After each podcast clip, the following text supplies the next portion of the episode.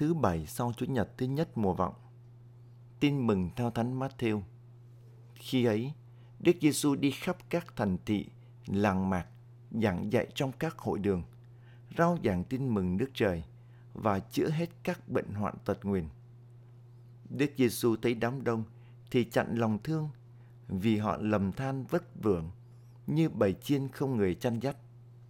Bấy giờ người nói với các môn đệ, lúa chín đầy đồng mà thợ gặt lại ít. Vậy anh em hãy xin chủ mùa gặt sai thợ ra gặt lúa về. Rồi Đức Giêsu gọi 12 môn đệ lại để ban cho các ông quyền trên các thần ô uế, để các ông trừ chúng và chữa hết các bệnh hoạn tật nguyền. Đức Giêsu sai các ông đi và chỉ thị rằng hãy đến với các con chiên lạc nhà Israel. Dọc đường hãy rao giảng rằng nước trời đã đến gần. Anh em hãy chữa lành người đau yếu, làm cho kẻ chết sống lại, cho người phong hội được sạch bệnh và khử trừ ma quỷ. Anh em đã được cho không, thì cũng phải cho không như vậy. Kính thưa cộng đoàn, sứ vụ của Đức Giêsu khi đến trần gian này là loan báo tin mừng và ban ơn cứu độ cho con người. Ngài kêu gọi các môn đệ đi theo Ngài để các ông được huấn luyện, được đào tạo, được ở cùng với Ngài và sau cùng Ngài sai các ông đi loan báo tin mừng, nghĩa là tiếp tục sứ vụ của Đức Giêsu. Ngài cho các môn đệ nhìn thấy những nhu cầu cấp bách của con người. Họ lầm than vất vưởng như bầy chiên không người chăn dắt.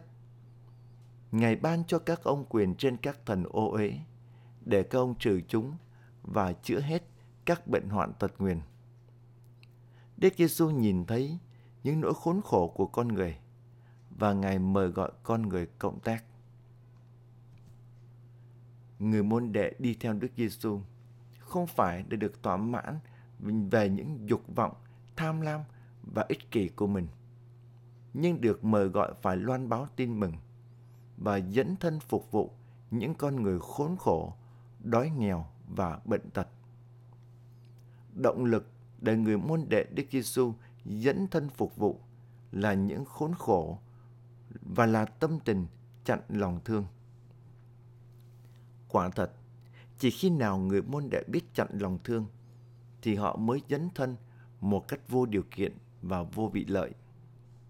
Đức Giêsu nhắc chúng ta, anh em đã được cho không thì cũng phải cho không như vậy. Chỉ khi nào người môn đệ biết chặn lòng thương, thì họ mới hăng say, loan báo tin mừng cho những ai chưa nhận biết Thiên Chúa, để họ tin vào Thiên Chúa là đấng cứu độ trần gian và đón nhận ơn cứu độ của Ngài. Chỉ khi nào người môn đệ biết chặn lòng thương, thì họ mới cảm nhận được lòng thương xót của Thiên Chúa đối với chính bản thân và gia đình. Đồng thời, thể hiện tình yêu của Thiên Chúa cho mọi người. Cũng như giới thiệu những giá trị nước trời cho thế giới ngày nay. Thưa cộng đoàn, chặn lòng thương là thái độ cần thiết nhất của người môn đệ Đức Giêsu. Nếu không chặn lòng thương, chúng ta sẽ dễ dàng dừng dưng trước những đau khổ và mất mát của con người. Do vậy, mỗi người tín hữu cần biết chặn lòng thương trước những con người khốn khổ và dẫn thân phục vụ họ với tất cả tình yêu mến.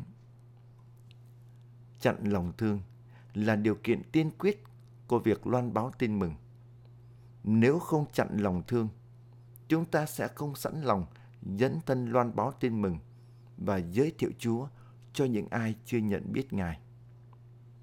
Vì thế, mỗi người tín hữu cần phải nhạy cảm trước những nhu cầu cần thiết của người khác và quảng đại chia sẻ tình thương với họ, đặc biệt mang Chúa đến cho họ